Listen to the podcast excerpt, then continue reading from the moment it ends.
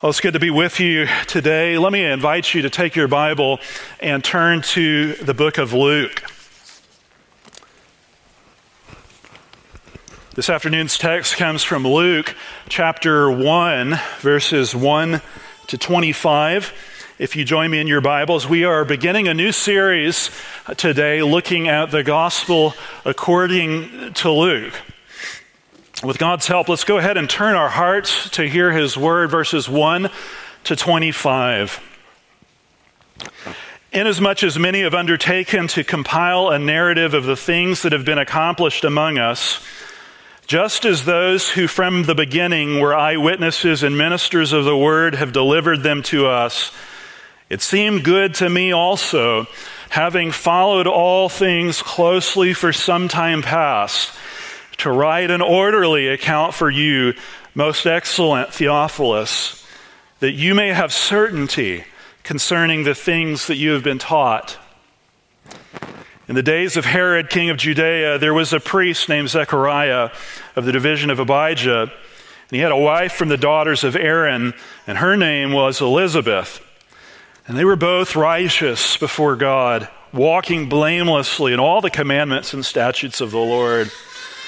But they had no child because Elizabeth was barren and both were advanced in years. Now, while he was serving as priest before God when his division was on duty, according to the custom of the priesthood, he was chosen by Lot to enter the temple of the Lord and burn incense. And the whole multitude of the people were praying outside at the hour of incense.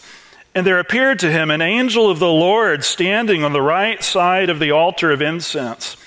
And Zechariah was troubled when he saw him, and fear fell upon him. But the angel said to him, Do not be afraid, Zechariah, for your prayer has been heard. And your wife Elizabeth will bear you a son, and you shall call his name John.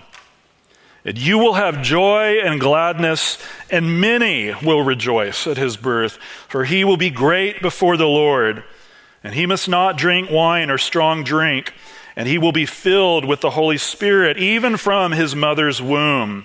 And he will turn many of the children of Israel to the Lord their God, and he will go before him in the spirit and power of Elijah to turn the, the hearts of the fathers to the children and though disobedient to the wisdom of the just, to make ready for the Lord a people prepared. And Zechariah said to the angel, How shall I know this? For I am an old man, and my wife is advanced in years. The angel answered him, I am Gabriel. I stand in the presence of God. And I was sent to speak to you and to bring you this good news.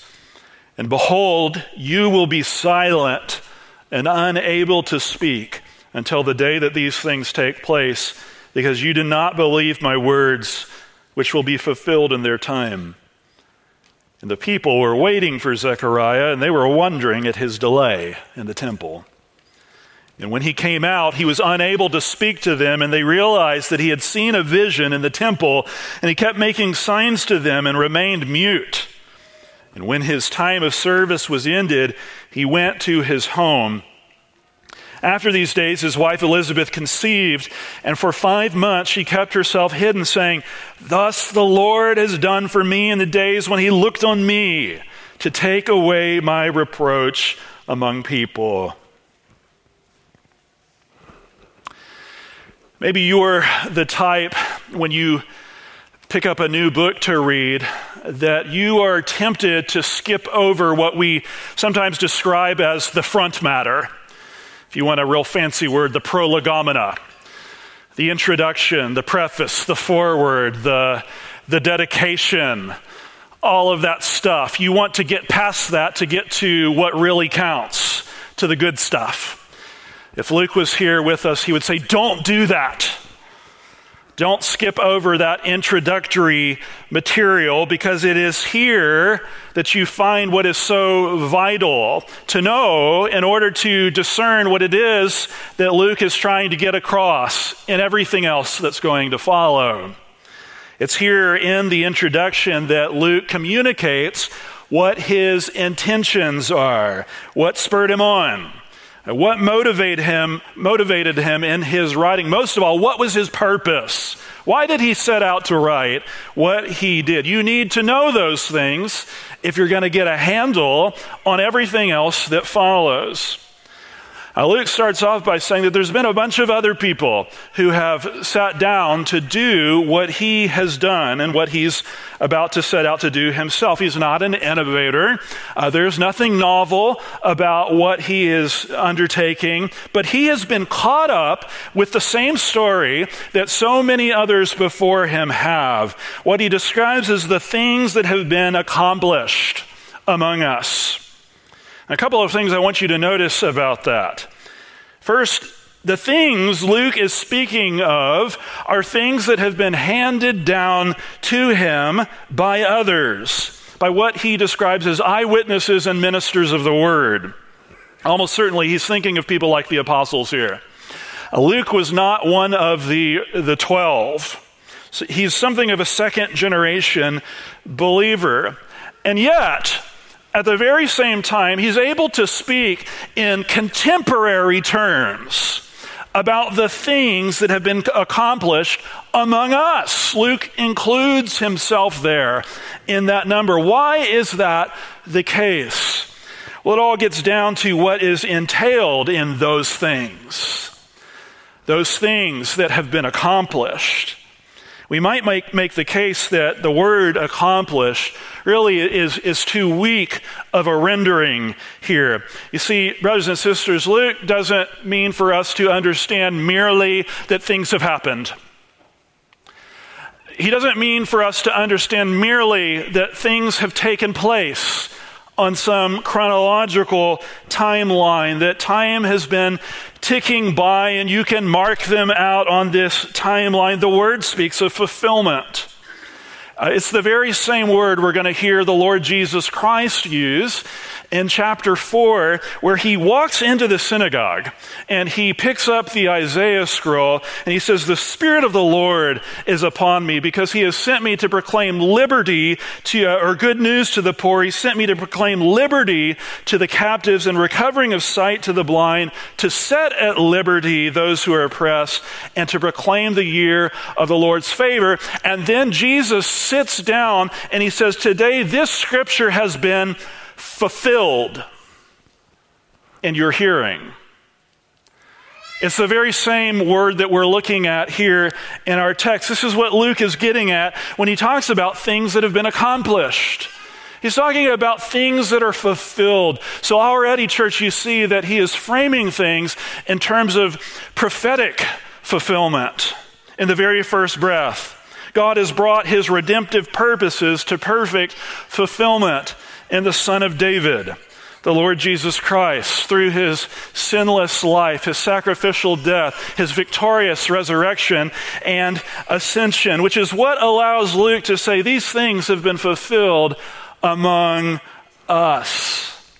In other words, Luke's his removal historically speaking, however short a period of time that might have been, doesn't exclude him from the implications of those things of which he speaks. And so it is with us. Inasmuch as we look to the Lord Jesus in faith, we can take the very same words to our lips and speak today to one another about the things that have been accomplished among us. They're things that have been fulfilled among us. They've had bearing in our lives. Amen? They've had implications, eternal implications in our lives. In verse 3, Luke talks about his method for writing, and you'll notice he places a great deal of emphasis on the accuracy and the care with which he undertook his efforts. He says, It seemed good to me also, having followed all things closely for some time past, to write an orderly account. So his is a, a, a historical investigation. He has it as, its, as his intention to track down what he calls all things This isn't a, a casual inquiry, inquiry, it is a thoroughgoing, exhaustively detailed, fact finding mission. And he's going to look at all things closely. What you're holding in your hands in the gospel according to Luke is the product of serious, scholarly, careful, painstaking research. Some of you might know that Luke was a physician. Between the gospel according to Luke and its sequel, the book of, of Acts, you can find uh, something close to 400 words that are common to ancient Greek uh, medical textbooks. Whereas Matthew or Mark might say that Simon's mother in law was sick with a fever, Luke was careful to note that it was a very high fever.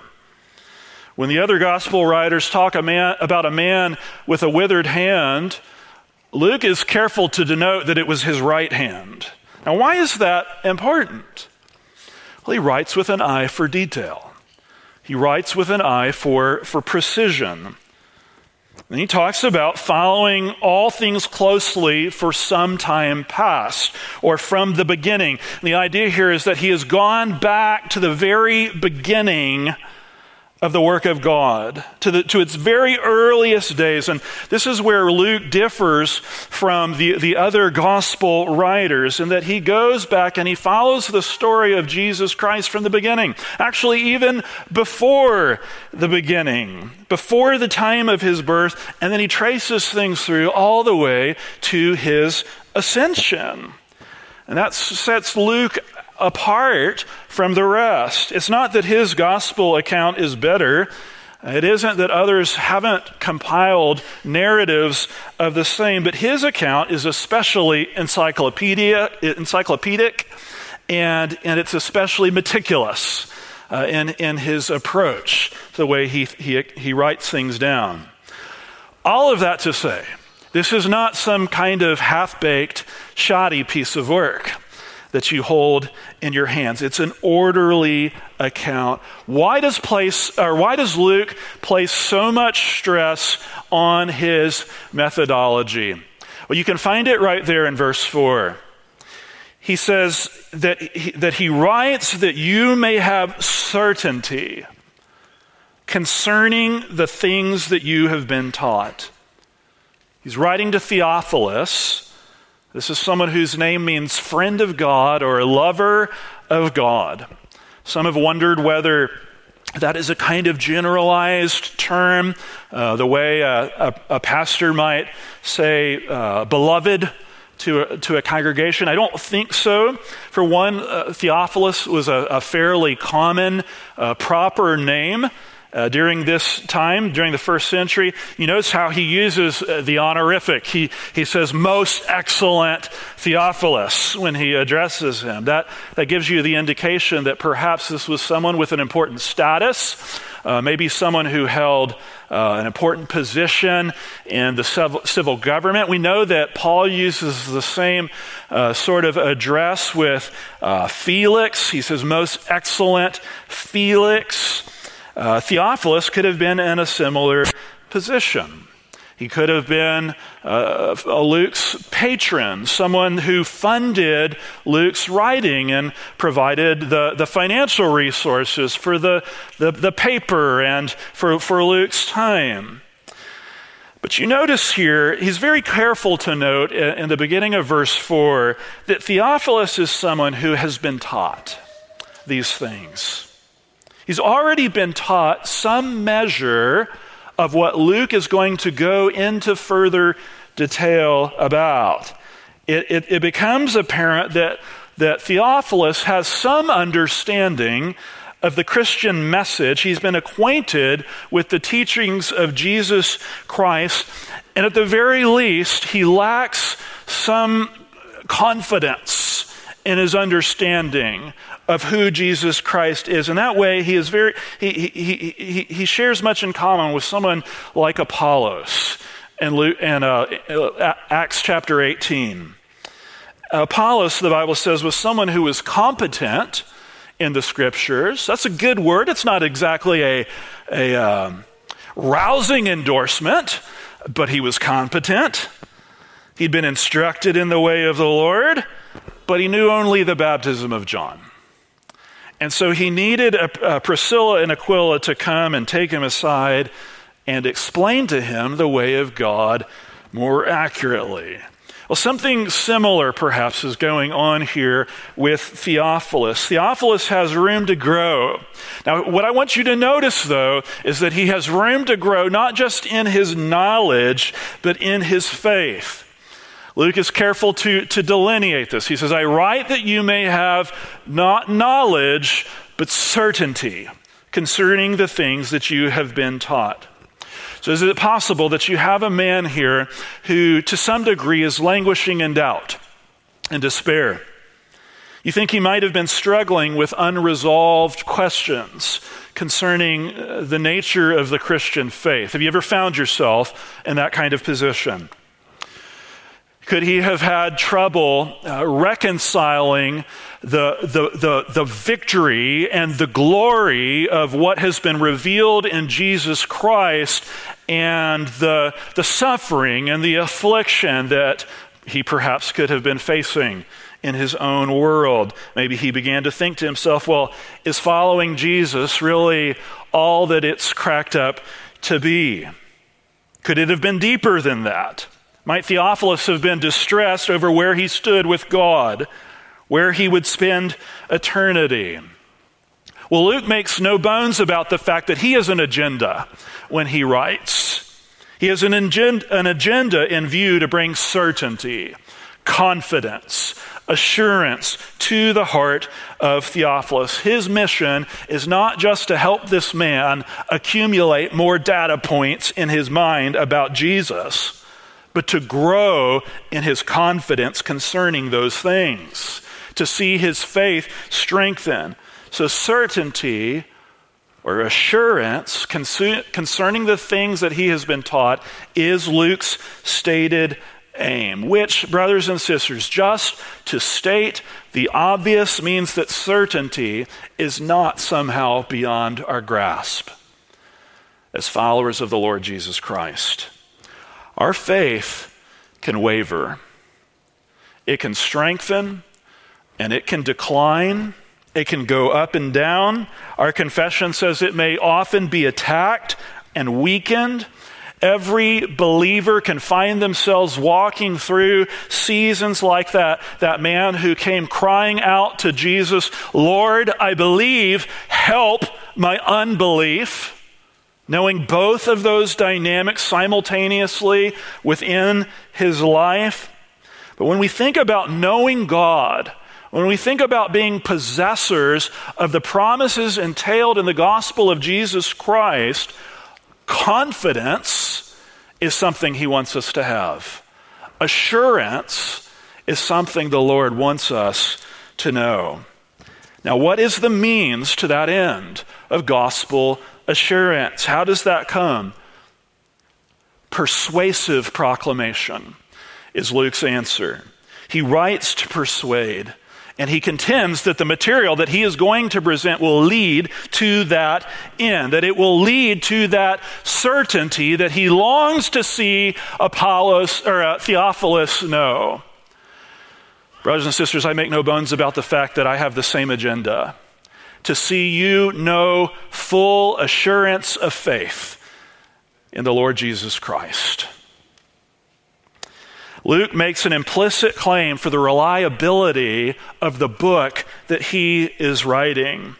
Lloyd Jones says this. He says, The whole glory of the Christian gospel is that it gives us knowledge. It claims to be the revelation of God. It gives that unique and definite authority, and Christians should know exactly where they are and how they should stand. They should have been emancipated and delivered out of the realm of tentative conclusions. How many of you have lived for seasons of your life in the realm of tentative conclusions? Just a kind of foggy haze about where you stand with the Lord Jesus Christ. The answer to weak or floundering faith is not to somehow try to work up the gumption from within. It is not to try to find some inner reserve of strength. It is not to, quote, just believe. If I could stress anything, it would be to say it is not to take a leap of faith. That is the farthest uh, idea from the understanding of the, the true nature of Christian faith.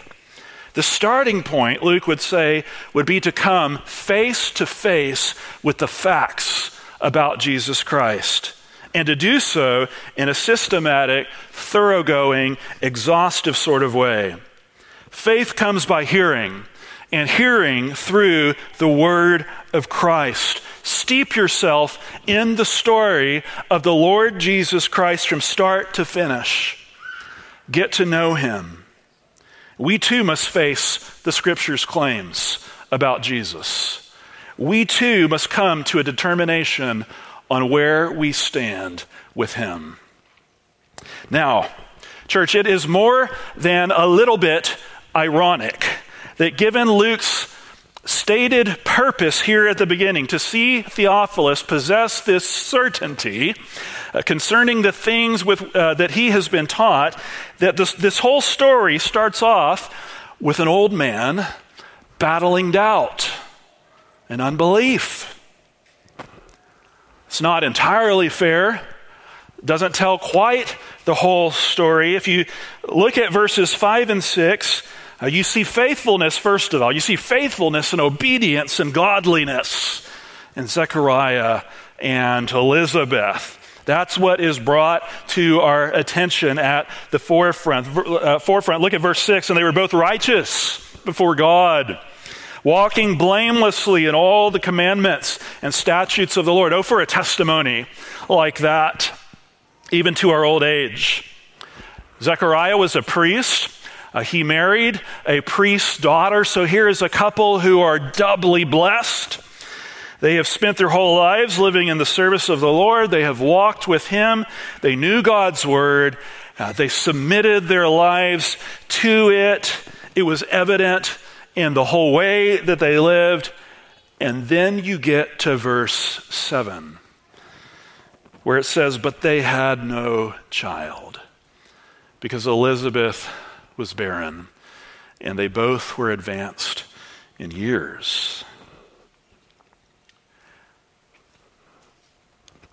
And so the text opens with this apparent incongruity this apparent dissonance between the lives of spiritual devotion that you see in Zechariah and Elizabeth on the one hand, and the apparent absence of divine favor in this particular area of their lives on the other. If you're familiar with some of the major storylines in the Old Testament, you might start to have bells going off in your head at this point. When you when you open the pages of Luke chapter 1 you might think of women like Leah and Rachel. You remember Rachel's words? Give me children or I shall die.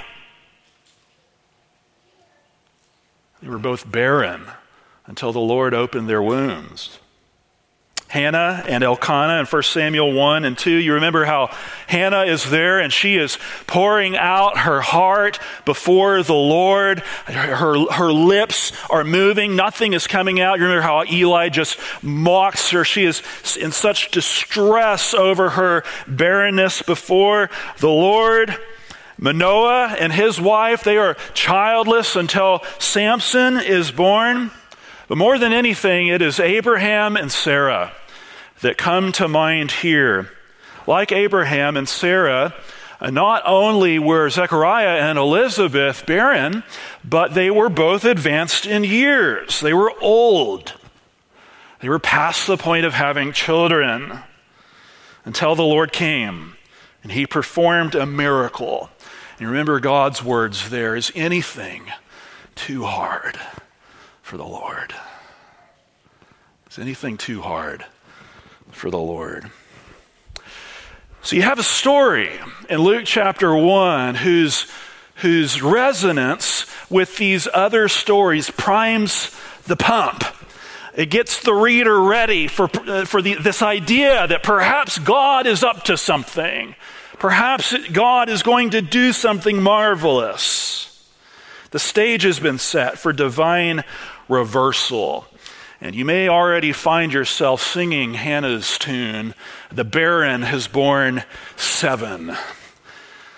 The Lord lifts the needy up from the, from the ash heap and makes them to sit in uh, places of honor.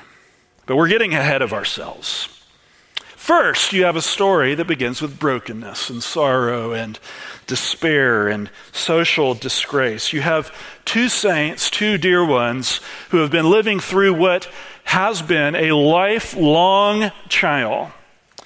Luke has a peculiar interest in stories like this, stories that take people that are in some way on the fringes of society, those who are on the down and out, those who are ranked least likely to succeed in their class, and he pulls them in and he makes them the center of the story. Of course, really, this is God who is, who is doing this. If you look at the beginning of verse 5, uh, you see Herod the king of Judea, the greatest man living at the time. And then in a blink of an eye, he is pushed aside to make way for, for who really counts an old couple Uh, living in the hill country of Judah. That's who really matters, friends. An old, barren couple who seemingly has nothing to offer to the Lord, but who will nevertheless become the fodder for God's glorious power to be revealed. I trust that if you are in the Lord Jesus Christ, you can see yourself in some way here in this story. Paul did when he was talking to the church at Corinth. He said, Consider your calling, brothers. Not many of you were wise according to worldly standards. Not many of you were powerful. Not many of, of you were of noble birth. But God chose what is foolish in the world to shame the wise. God chose what is weak in the world to shame the strong. God chose what is low and despised in the world, even things that are not, to bring to nothing things that are, so that no human being might boast in the presence of God. And He is still working in the same way today. He is still turning upside down the lives of those who, who recognize themselves to be in this category of, of absolutely abjectly weak and needy. So that, as it is written, let the one who boasts boast in the Lord. Now, Notice also that Luke introduces us to Zechariah and Elizabeth's problem in verse 7 without ever suggesting that the painful reality that they are living with in any way does violence to the truth of verse 6. What I mean is this there is no indication that Elizabeth's barrenness is in any way a result of a failure on her part.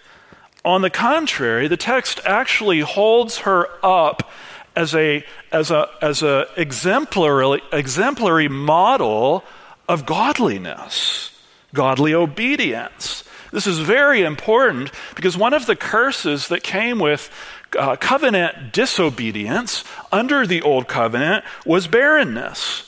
But, church, it is not the case that you can, that you can always discern in reverse the reason for, it, for this sort of thing. Trying to draw a straight line from particular suffering to particular sin is a very dangerous proposition.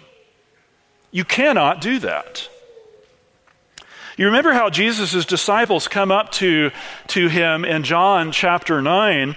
They just seen this man who is blind from birth, and they come up to the Lord with a very straightforward question. They say, Rabbi, who sinned? This man or his parents that he was born blind? Here we have an obvious case of the judgment of God, something that would only fall on someone that was in egregious sin. Now, it's just a matter of finding out whether it was him or his parents. Simple as that, right? Wrong. Wrong. What did Jesus say? It was not that this man sinned or his parents, but that the works of God might be displayed in him. It was for the glory of God. It was for his glory. And so it was with Zechariah and Elizabeth. God had bigger plans than anyone could see. I think it's worth drawing out that their great burden, notwithstanding, this couple, uh, they're living lives of active devotion and service to God in the midst of their affliction. They have not let their trial prove to be an obstacle to righteousness. They haven't set the law of God aside because frowning providences have come into their lives. Rather, they're walking blamelessly in the commandments and statutes of the Lord. What a testimony this is! What a testimony. Now, this is the background against which we come into verse 8, the appearance of the angel to Zechariah.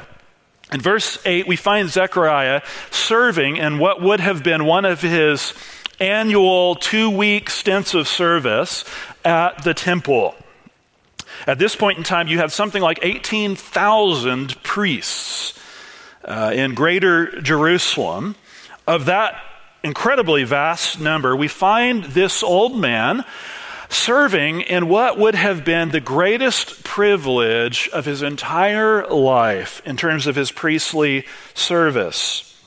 Twice a day, lots would be cast to determine who would get to go in and enter the holy place and burn the incense before the altar. It was an honor that you were only permitted to, to carry out one time in your entire life. The lot fell to Zechariah into the temple he goes. Outside, everyone is praying. In other words, the actions inside the temple uh, represent symbolically what is happening outside the temple with the multitude. Uh, the prayers of the saints are ascending before the Lord. Well, it's at this point there appeared to Zechariah an angel of the Lord standing on the right side of the altar of incense. This is what the angel says Do not be afraid, Zechariah, for your prayer has been heard, and your wife Elizabeth will bear you a son, and you shall call his name John. Now, beloved, just mark in your minds that prayer may be uh, answered, though it is a long time in coming. You have to assume that Zechariah and Elizabeth, after some time had passed, after they had been married, had, had begun to grow concerned uh, over their desire to have children, and they had rightly turned their hearts to the Lord.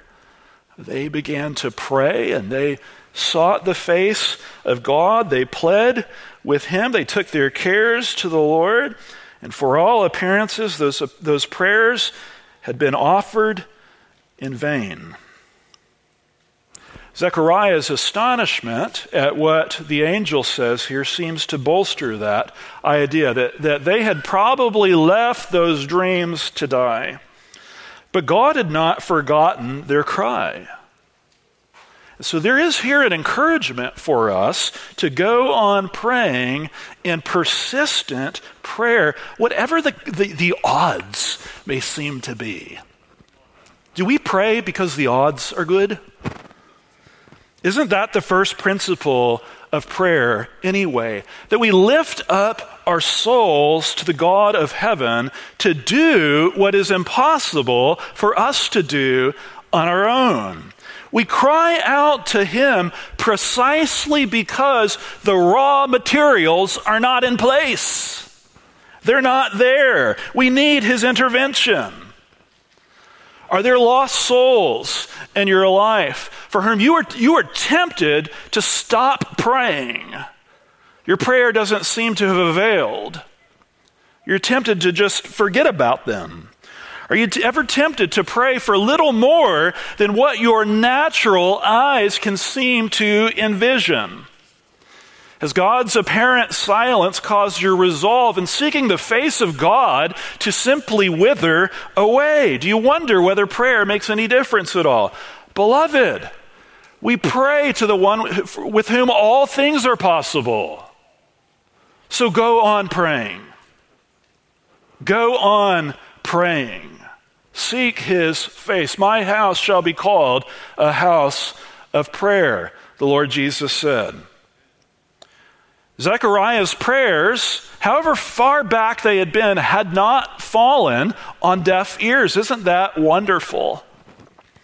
In God's own way, in his, in his own time, he had come to answer them. Verse 14 says, You will have joy and gladness, and many will rejoice at his birth. In other words, this wouldn't just be the, the kind of ordinary joy that we all have at the birth of a child. Uh, we all delight at the birth of a new baby.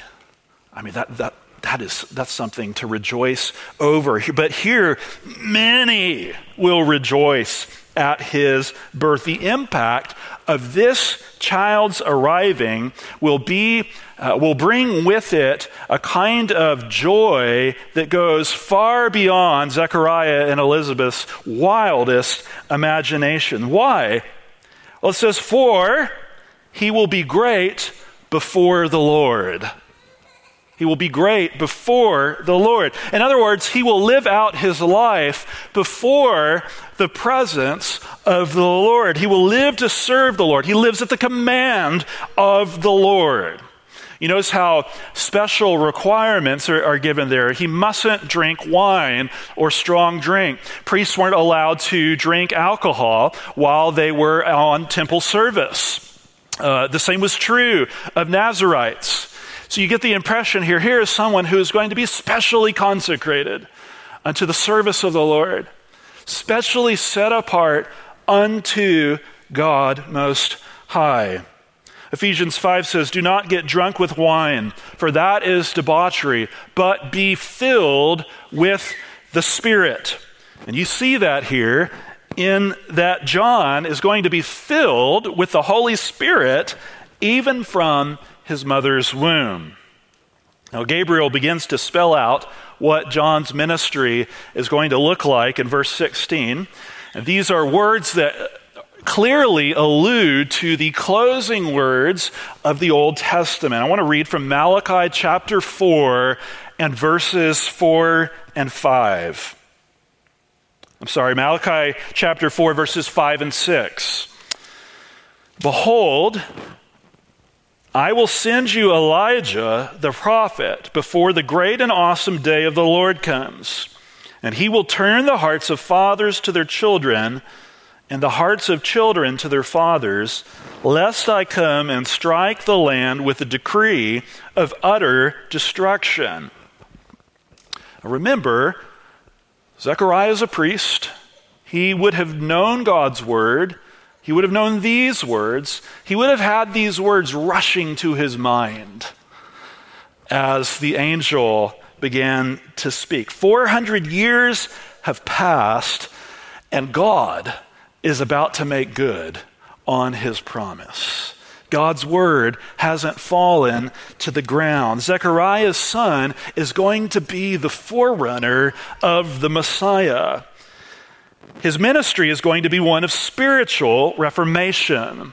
The Bible here says that he will turn many of the children of, of, Israel to the Lord their God, which means that many had turned away from God at this point. A season of repentance is going to accompany John's arrival, the embrace of his message. That includes uh, a time of reconciliation, both to God and to man. He talks about the, the, the restoration of families receiving the word of God, turning toward the Lord, that has effect on the horizontal plane, doesn't it? It affects relationships in the here and now. Hearts are turned toward one another. Healing is brought to bear, even within families, when the gospel is received. This is one of the evidences that the, that the Word of God has been received within the heart. How will John accomplish his task? Says that he's going to go about his ministry in the spirit and power of Elijah. Now, think about this, church. When you think about Elijah, what comes to mind? You think about great signs and wonders, these tremendous, mighty deeds. You think about him stretching himself out upon a dead widow's son, raising him to life again. You think about him pouring water on the altar and then calling down fire on the prophets of Baal. All of those, those wonderful miracles, visible uh, demonstrations of power. Now, what does John the Baptist's ministry look like?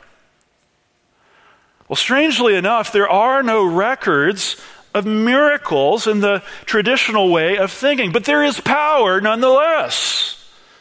Where is the spirit and power of Elijah?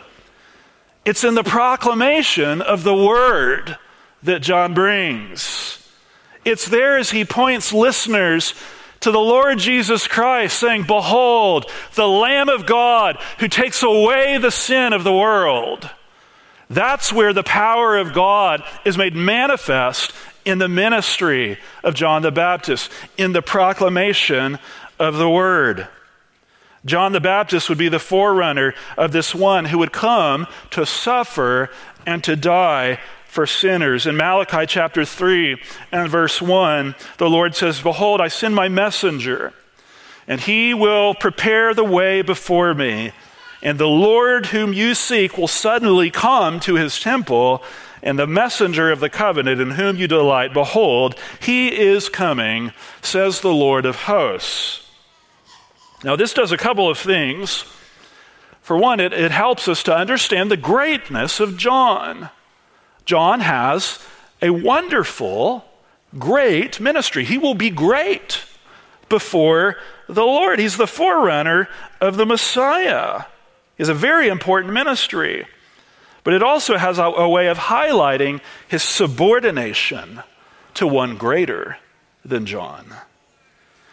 John said, I baptize with water, but among you stands one you do not know, even he who comes after me, the strap of whose sandal I am unworthy to untie. John said, He must increase I must decrease. John's arrival is coming to prepare the way for the one who is the way himself. Now, how does Zechariah respond to this? He responds with unbelief. Look at verse 18. Zechariah said to the angel, How shall I know this? For I am an old man, and my wife is advanced in years. So, this, this man who has been called righteous before God, who is walking blamelessly in all the commandments and statutes of the Lord, is suddenly gripped by doubt and unbelief. He looks at the facts and says, How can this be? I'm an old man. J.C. Ryle talks about the power of unbelief in a good man. Zechariah is a priest and a good one, but he is not insusceptible to unbelief, to the sin of unbelief. What a great sin unbelief is! It is the greatest of all sins before the face of God. Zechariah says, I'm an old man. The angel says, I am Gabriel. I stand before the presence of God. Do you think it pierced Zechariah's heart to hear Gabriel's name? It wasn't till that point that Gabriel uttered his name that Zechariah knew who was speaking. Do you think that it pierced Zechariah's heart to, to think back to the middle chapters of the book of Daniel? The only other place where Gabriel's name is mentioned in the scriptures and to think of Daniel's fidelity to the Lord.